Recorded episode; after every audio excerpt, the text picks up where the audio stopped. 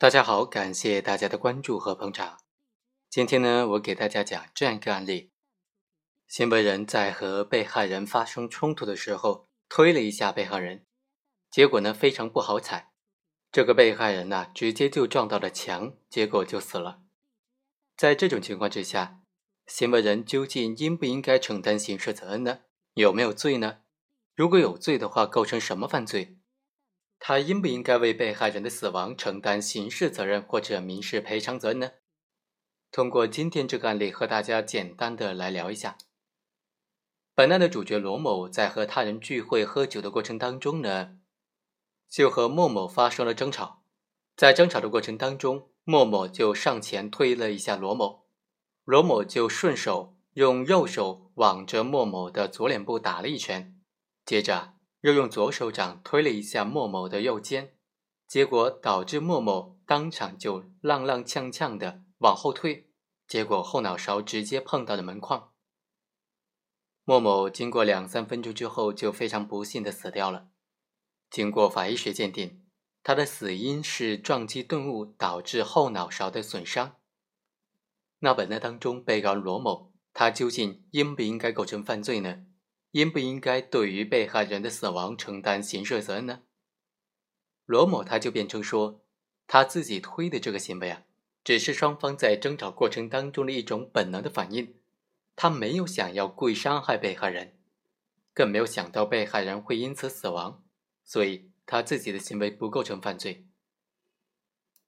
罗某的行为构不构成犯罪呢？在实践上以及在理论上都有三种争议的焦点。第一种观点认为，罗某的行为应当构成故意伤害致人死亡的这个罪名。故意伤害致人死亡，它可以表现出复杂的罪过形式，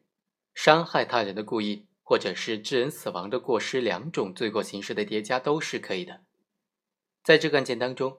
罗某在对被害人推掌的时候，他主观上完全能够认识到他的行为可能够会伤害被害人的身体健康，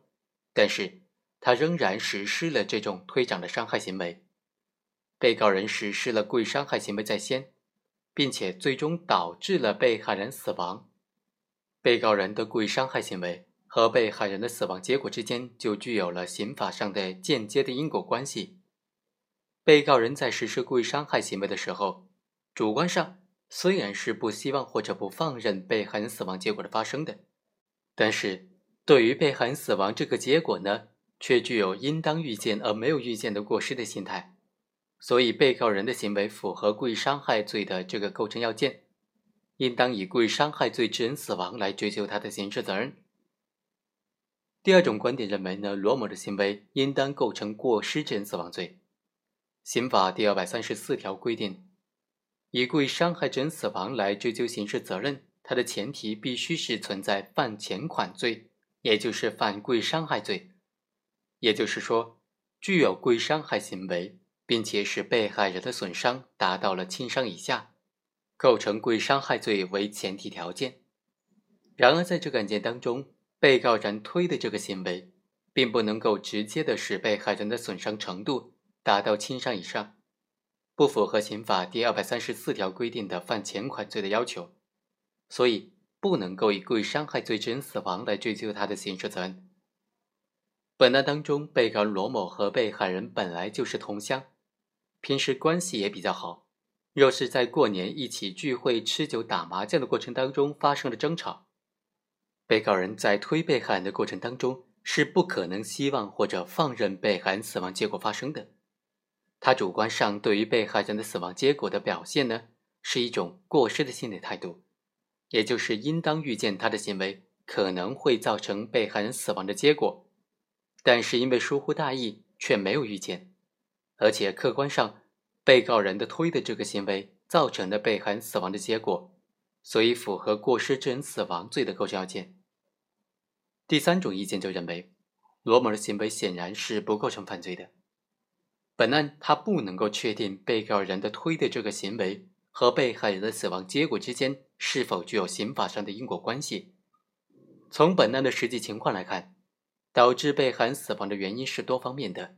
这就包括被害人大量的饮酒、被告人对于被害人的推的行为、